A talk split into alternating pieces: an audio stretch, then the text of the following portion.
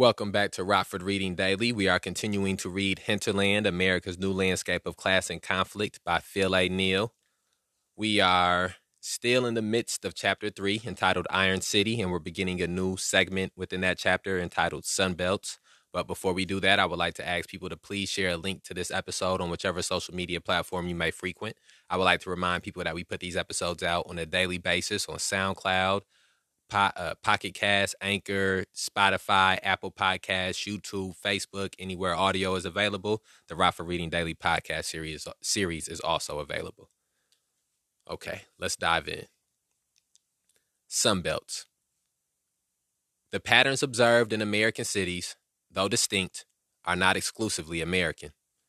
There are many rust belts in the world, just as there are many, quote, brain hubs, end quote.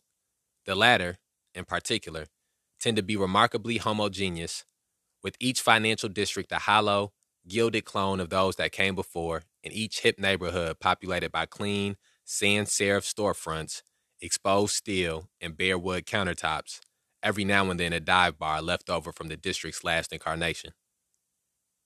In these trend setting cultural cores, each shop sells objects and services that differ greatly in their detail despite being essentially the same commodity. Quote, creativity, end quote, as a lifestyle designation, delivered not via the specific use of the item, but instead in the general application of, quote, artisanal, end quote, character to a necessarily multivariate series of nonsensical products and services. It does not much matter if these districts are in Berlin, Shanghai, or Mexico City. The same is true of a third urban dynamic the rise of global sunbelts for manufacturing, logistics, and, a, and an array of bottom rung, quote, post industrial, end quote, services, such as call centers, new low level digital work on click farms, or piecemeal programming outsourced to places like Hyderabad. Here, again, the parallels are remarkable. My first time living in China in 2012 was spent in the Southwest, largely in newly developed provincial capitals like Kunming Kunming, and Nanning, which had exploded in size with the post crisis stimulus, funding the construction of subways, highways, and high speed rail, all of which was followed by a real estate boom sprawling past the outskirts of such cities in anticipation of new waves of industrial investment that to this day have failed to live up to expectations. In later years, I would move from the southwest to the southern coast, spending time in Guangzhou, Shenzhen, and Hong Kong, the three major economic centers of the Pearl River Delta, in the years after the wave of factory closures that followed the last global crisis. These cities were at the center of China's own early export oriented Sunbelt, constructed in the same years as the rise of its American counterpart in the southern states and exhibiting a surprisingly similar geography of decentralized sprawl. The only difference is one of scale with the American single family unit or modest European high rise replaced in this case by, by gargantuan residential towers. Of all Chinese cities, Shenzhen stands out in this regard, since its development has been almost entirely concurrent with the opening of China to the global economy. Once nothing more than marshland surrounding a moderately sized market town, Shenzhen was designated China's first special economic zone in 1980. It quickly became one of the industrial powerhouses of China's Pearl River Delta and then one of the fastest growing cities in the world. At first, industrial centers agglomerated around major access zones to Hong Kong, which was both an important source of capital and the primary gateway to global markets. Migrants flooded into cheap, hastily built, quote, urban villages, end quote, in places like Nanshan to work in factories and workshops near the Shekou port. Soon rising real estate prices, soon rising real estate prices pushed industry outward as places with closer proximity to the border became new service and financial centers, as well as settlement zones for wealthier foreigners. Once rural townships and villages further north were able to attract increasing amounts of capital to build new factories and extensive infrastructure. As migrant workers flooded into such, quote, villages, end quote, the original peasants' land holdings were effectively converted into shares within local capital projects. Meanwhile, massive skyscrapers were built along the border in Luohu, the Shenzhen Stock Exchange was opened in centrally located Futian, and hip bars, art galleries, and boutiques were opened in both the foreigner friendly overseas Chinese town and within a redeveloped Shekou. Shenzhen and its urban rail system soon grew to encompass a number of other municipalities as more labor intensive industry was pushed further and further out, driven by the early success of the liberalized township and village enterprises. But instead of a single, widening ring of industry followed by an expanding core of more affluent residential zones and service centers, the sprawl of the city was inherently uneven. New factories sprung up over paddy fields, and agriculture itself grew more intensive as it became more thoroughly integrated into the new industrial infrastructure, which provided unprecedented access to both domestic and international markets. Some areas were simply abandoned or sold off by peasant tenants, left undeveloped, partially developed, or specifically designated as zones for greenery or marshland, often in conjunction with large residential projects wanting to sell their units with the guarantee of, quote, natural, end quote, amenities to appeal to the upperly mobile middle class. After the financial after the financial crisis, even many of the newer industrial zones farther out from the urban cores were upgraded to capital intensive high tech production, with the more labor intensive work in the supply chain mostly located at the very end of the subway system in new administrative districts like Longhua, far to the north of the original border factories. Traveling toward Longhua, one is not at first struck by the industrial character of the city, but instead by its greenery. Just beyond the bounds of the more affluent downtown cores, New residential complexes encircle shopping malls selling knockoff name brands to the lower wage white collar workers who can no longer afford to live in the central districts. Behind these are often large swaths of green space intercut every now and then by some anonymous industrial facility, which then gradually opens again onto more sprawling industrial districts in the city's far north which tend to be centered on railroads, railroad stations and major business parks housing the factories of large employers like Foxconn, where the iPhone is manufactured. The striking part of all this is how decentralized the city is, a phenomenon that, lo- that locals and scholars soon began to refer to as, quote, rural urban integration, end quote.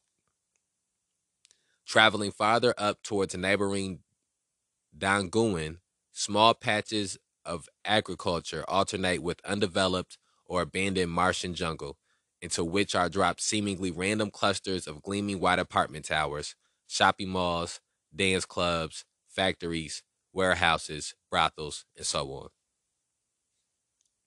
Outside of its several downtown cores and largest expanses of logistics and industrial activity, much of Shenzhen and the greater Pearl River Delta are simply hard to define as either urban or rural at all.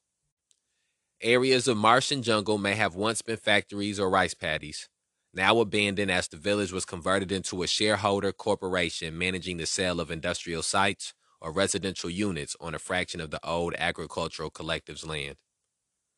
In other areas, the greenery might be entirely transplanted for the express purpose of creating a desirable landscape for ex urban residents. Rather than attempting to pin down what, exactly is the proper outer border of such a city. It makes more sense simply to acknowledge that the old categories of urban, suburban, and rural may simply have less explanatory power for the contemporary capitalist city than they once had. Instead, we can define clear islands of affluence encircled by a near hinterland composed of identifiable industrial logistic, logistics expanses that gradually fade into a farther hinterland of agriculture, black markets, and half abandoned fields, factories, and forests. And then that brings us to a changing of the theme within this chapter. So let's have a reflection.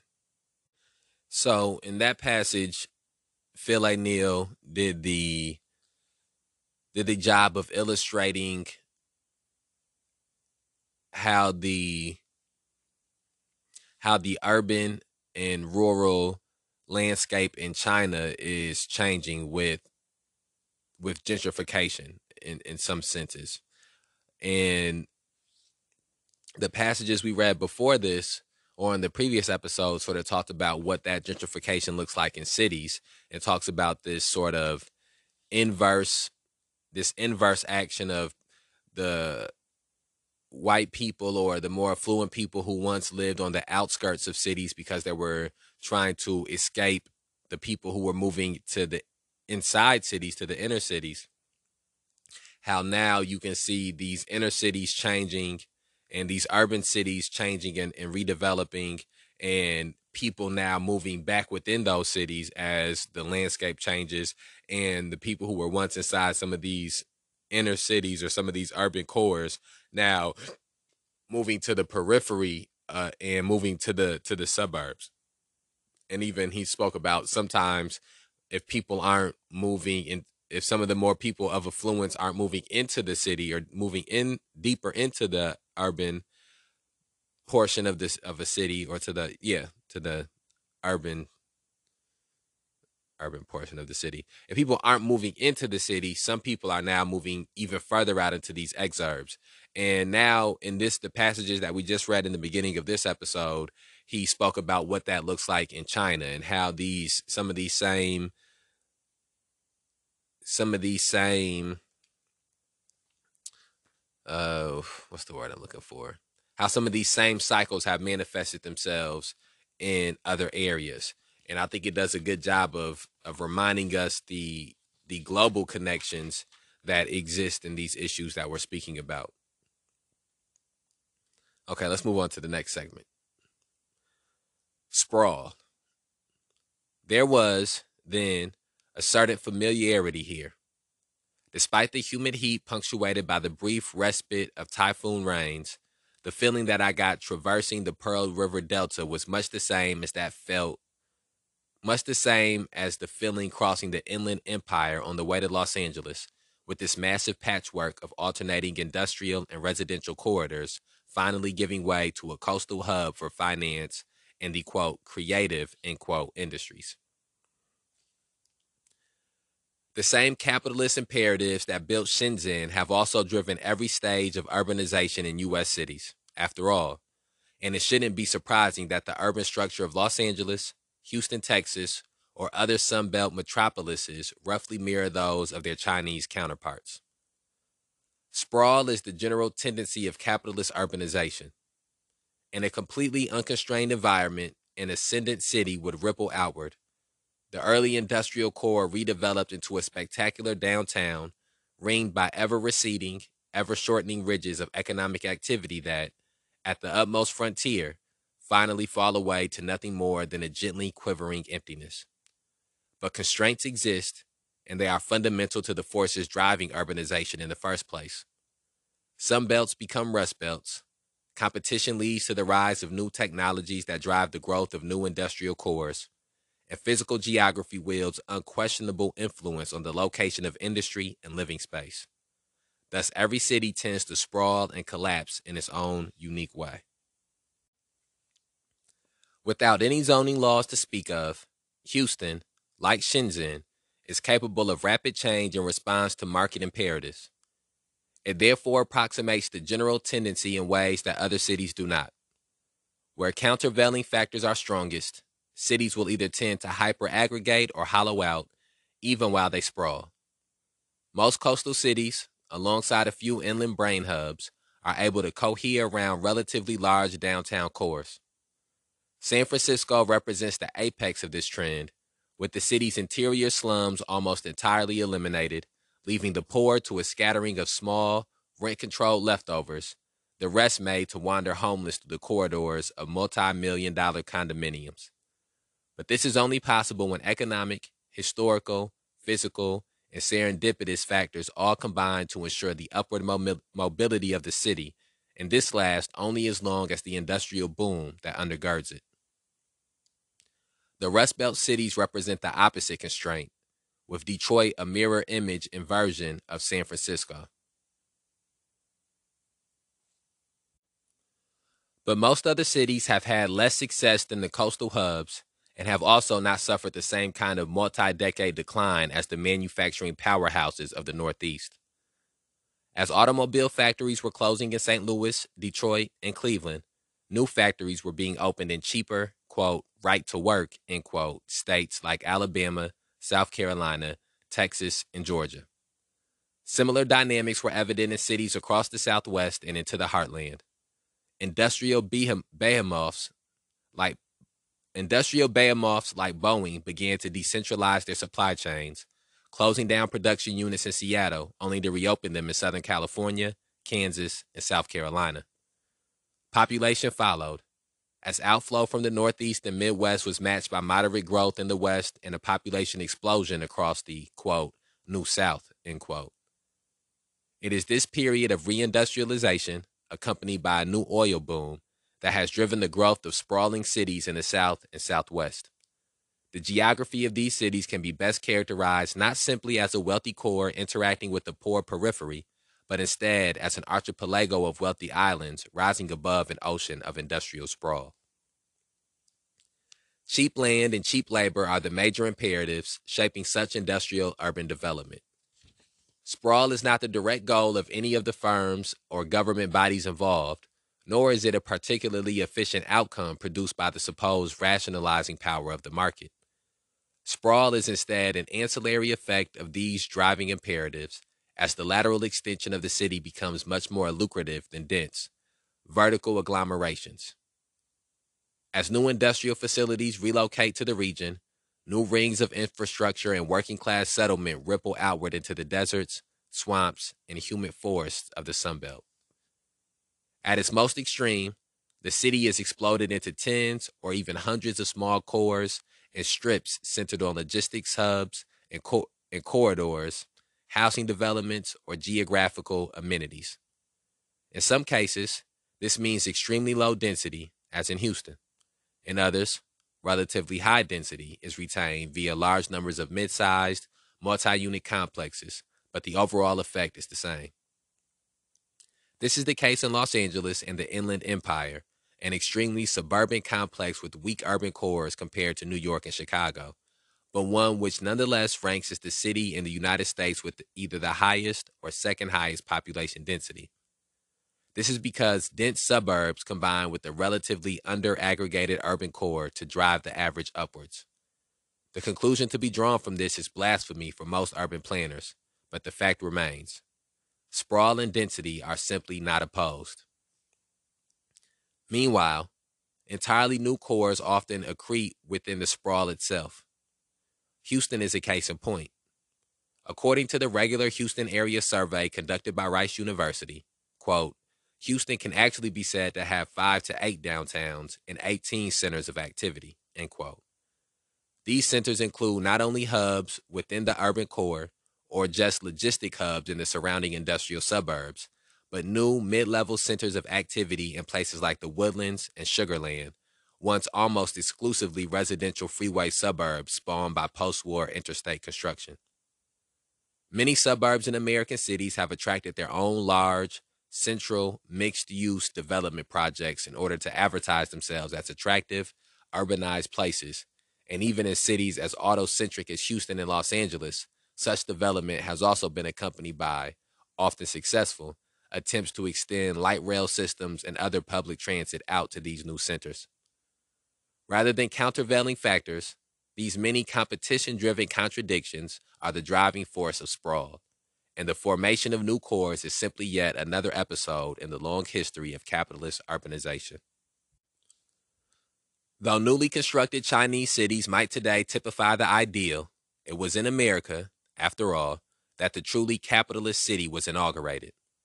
The traditional, tight knit urban cores of European cities were largely inherited from pre capitalist patterns of medieval urbanization, which then experienced population growth correlated to the rise of mercantile regimes in the 17th and 18th centuries, all of which gave the early capitalist era in Europe a pre made set of urban centers originally designed to serve very different economic imperatives.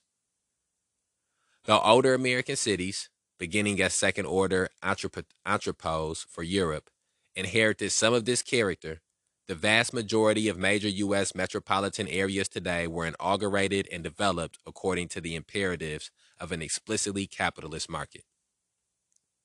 Chicago, St. Louis, the Twin Cities, Minneapolis, and St. Paul, Minnesota, and other middle American and Midwestern centers, alongside a spare few centers on the West Coast, such as San Francisco and early Los Angeles, formed their cores when technological limits to urban expansion were only just beginning to be lifted. These are therefore the earliest cities to develop via lateral sprawl, made possible by the invention of the streetcar. The early suburbs extended out in a quote, star shape, end quote, from the city, following the rail lines. Excuse me. Oh, okay, I butchered that sentence. Let me try that again. The early suburbs extended out in a quote, star shape, end quote, from the city, following the rail lines, which would soon be superseded by highways capable of closing in the empty space between streetcar hubs. The result was that by 1899, prior to the widespread adoption of the automobile, quote, the population density of 15 American cities was 22 persons per acre as compared to 158 for 13 German cities, end quote. Cheap, depopulated land allowed for an unprecedented extension of the city into the surrounding countryside.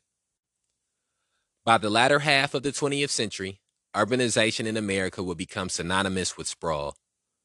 The outward pressure evident in the early streetcar suburbs was finally released with the widespread adoption of the automobile and federal support for the construction of a national road system, beginning with aid programs in the 1920s and 30s before reaching its apex in the construction of the interstate system after the Second World War.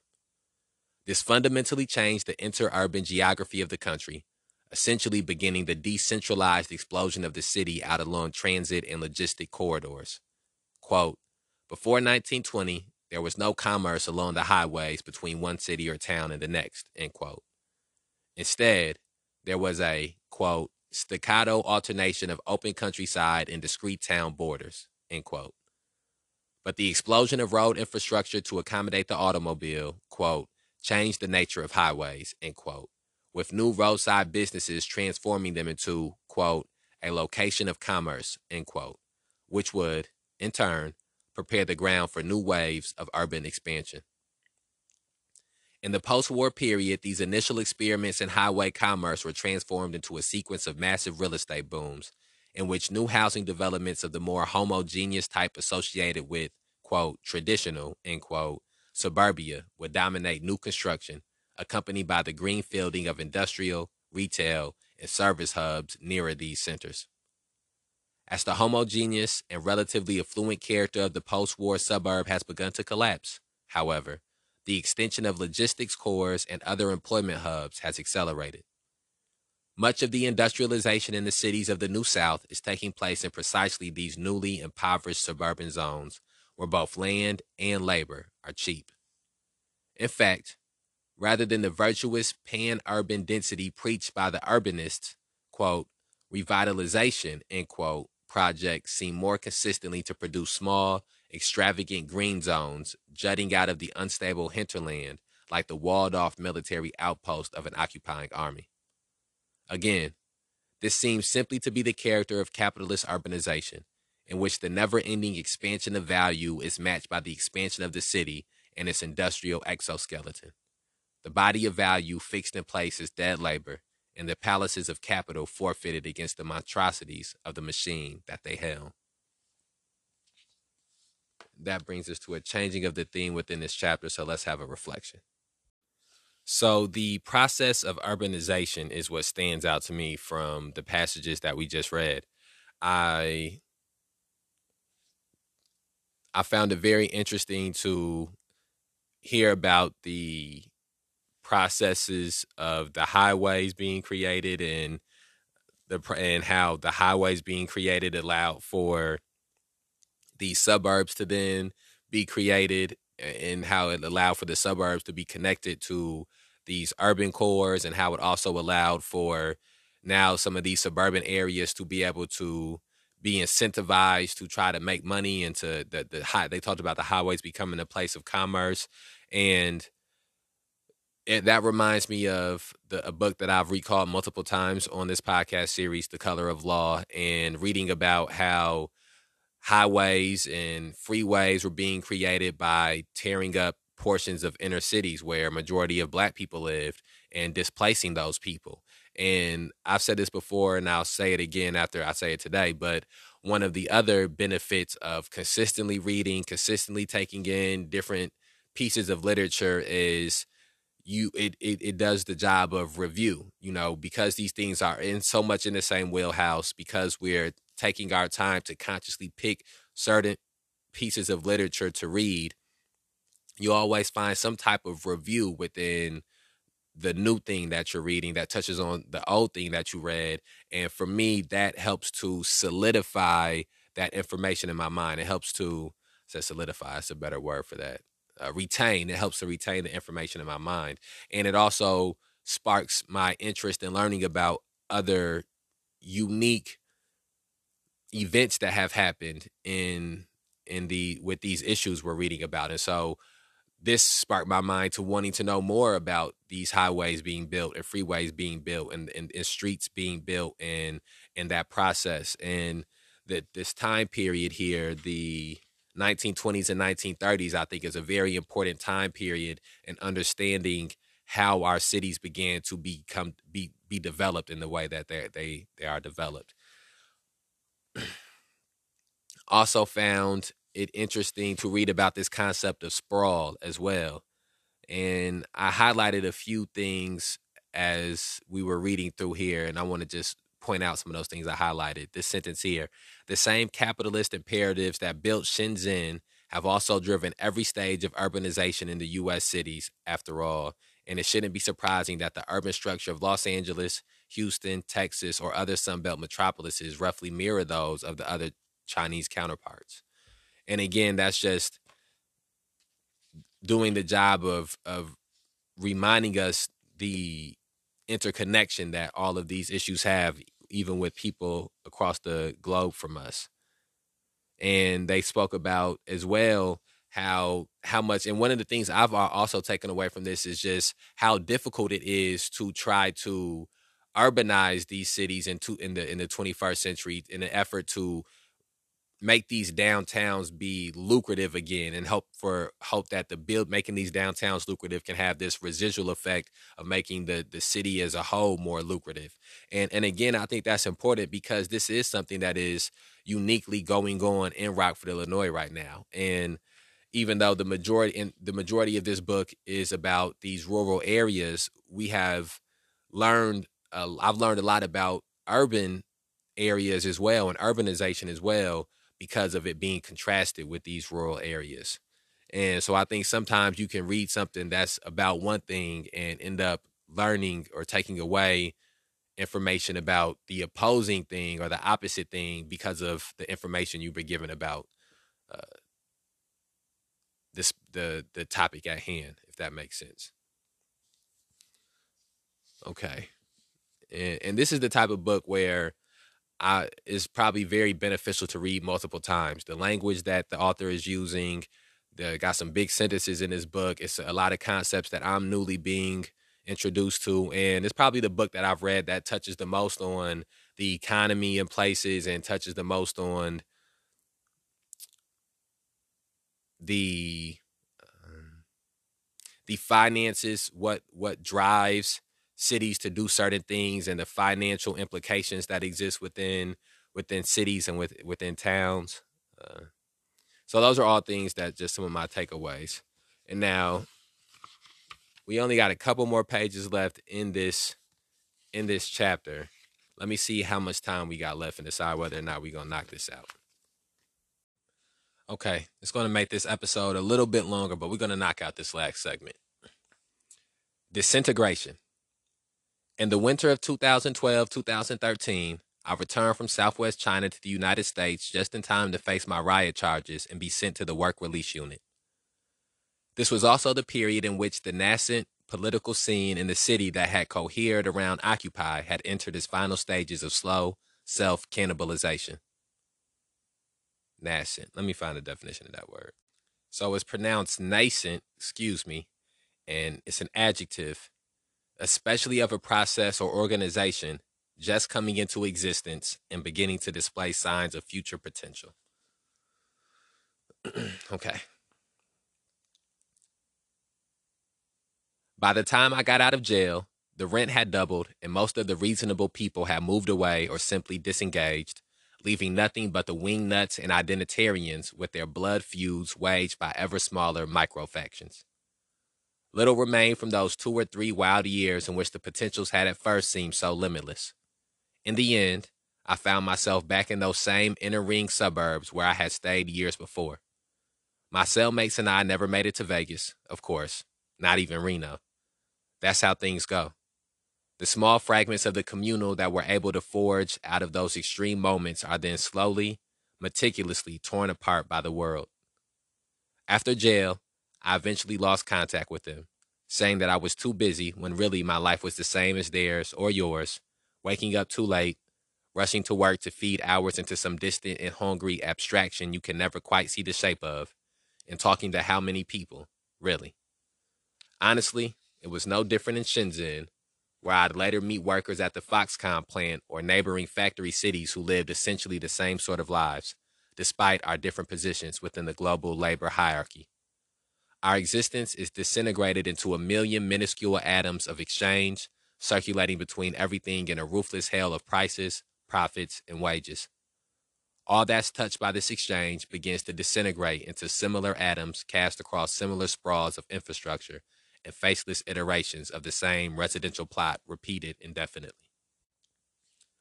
The thing about poverty in these suburbs is that it doesn't look like poverty, just as class doesn't look like class. There are no overspilling brick built public housing towers, as in the inner city ghettos of the past, but there is also nothing that looks much like the French banlieue or the British council estate. Instead, we have, quote, Main Street, end quote, the darling of every politician. These places still have the surface appearance of those uniquely American suburbs, each house tucked quietly onto its own plot of land, no front porch even to mediate between the public and private. The cul-de-sacs of SeaTac do not immediately appear to be sites of brewing class war, but Ferguson, Missouri, also looked nothing like inner city St. Louis. It was instead a quaint heartland suburb, the epitome of social stability. In the, ide- in the ideological imaginary, such neighborhoods are still the hometown of the quote, silent majority, end quote, the core demographic supposedly lending support to the American project. But then, at the height of the economic quote, recovery, end quote, Main Street was burned to the ground. Underneath that surface appearance of stability, such spaces today signify a proletariat unified only in its separation. The economic ascent that made the suburbs into sites of working class upward mobility has disappeared, replaced now with the slow collapse. Today's normal thus inhabits the landscape of the past haphazardly. Poverty seems to disappear behind the picket fence. Class appears to dissolve in isolation. How many people, really, do we talk to in a given day? We talk to coworkers, customers, maybe crowds, depending on the job. Maybe it's one of those social positions a teacher, a counselor, something in which you can at least lie to yourself for a while and say you're making some sort of impact, that you're at least able to connect with people. But those lies come harder when you've had some fragment of truly communal closeness, only to be thrown back into the world as it is, the material community of capital, where even our basic emotional connections are somehow mediated by that hostage situation we call the economy. It doesn't really matter if it's a riot, an occupation, or maybe just something preserved under the extreme circumstances of imprisonment and poverty, you can feel yourself losing it. After work, you go straight home to smoke some weed and watch a movie, or maybe you see a handful of friends who somehow still feel distant, cycling through the bar or the club desperately to try to force that feeling back, as if it were a kind of narrow chemical deficiency instead of an expansive social devastation. You get home somehow in the darkness, the dull orange glow of those factories and warehouses backlighting the horizon. After the ash is pressure washed off Main Street and walls are erected around the black skeletons of burnt out buildings, the illusion of stability sets back in, only now more fragile, guarded by more police. The return to normalcy is never really a return to anything. Recognition of this fact is the only way you can escape the emotional ruin of these, quote, recoveries, end quote. Each time, less and less is actually recovered, and this leaves space for new, less controllable potentials. Behind the peeling paint of suburban stability, there are hidden sightlines aimed at the heart of the global economy. As Washington Highway 509 runs south from the Duwamish to the working class suburbs, it stretches up a heavily forested ridge between the White Center and Burien. In recent years, this forest has become an intermittent homeless settlement filled with people fleeing the renewed sweeps and encampment closures that have accompanied Seattle's, quote, revitalization, end quote. Many of the southern suburbs, where homelessness was previously a rare phenomenon, have seen massive spikes of people squatting or living on the streets. The result is a suburban forest filled with squatters perched above a bustling industrial valley. Planes descend onto the airstrips, container trucks load and unload, trains roll sluggishly across traffic choked thoroughfares, all of it simultaneously chaotic and choreographed, just reckless enough to pose the question how long before the center gives in again? Above, those tree dwelling squatters peer down at the economy from which they've been excluded. Though it seems as though they are a mere handful of outcasts from the palace of the creative class, they themselves are really only the most visible forefront of that vast proletarian specter sealed out of sight for now in the warehouses and post war homes of the new suburbia until Main Street burns again. And that brings us to the end of chapter three. And I think we're just going to let the words of Phil A. Neel be our final words for this episode. And I'm going to remind people that we put these episodes out on a daily basis to provide everyone the opportunity to begin or further their journey in the struggle against police terrorism, mass incarceration, and racial injustice. And I will holla at you tomorrow.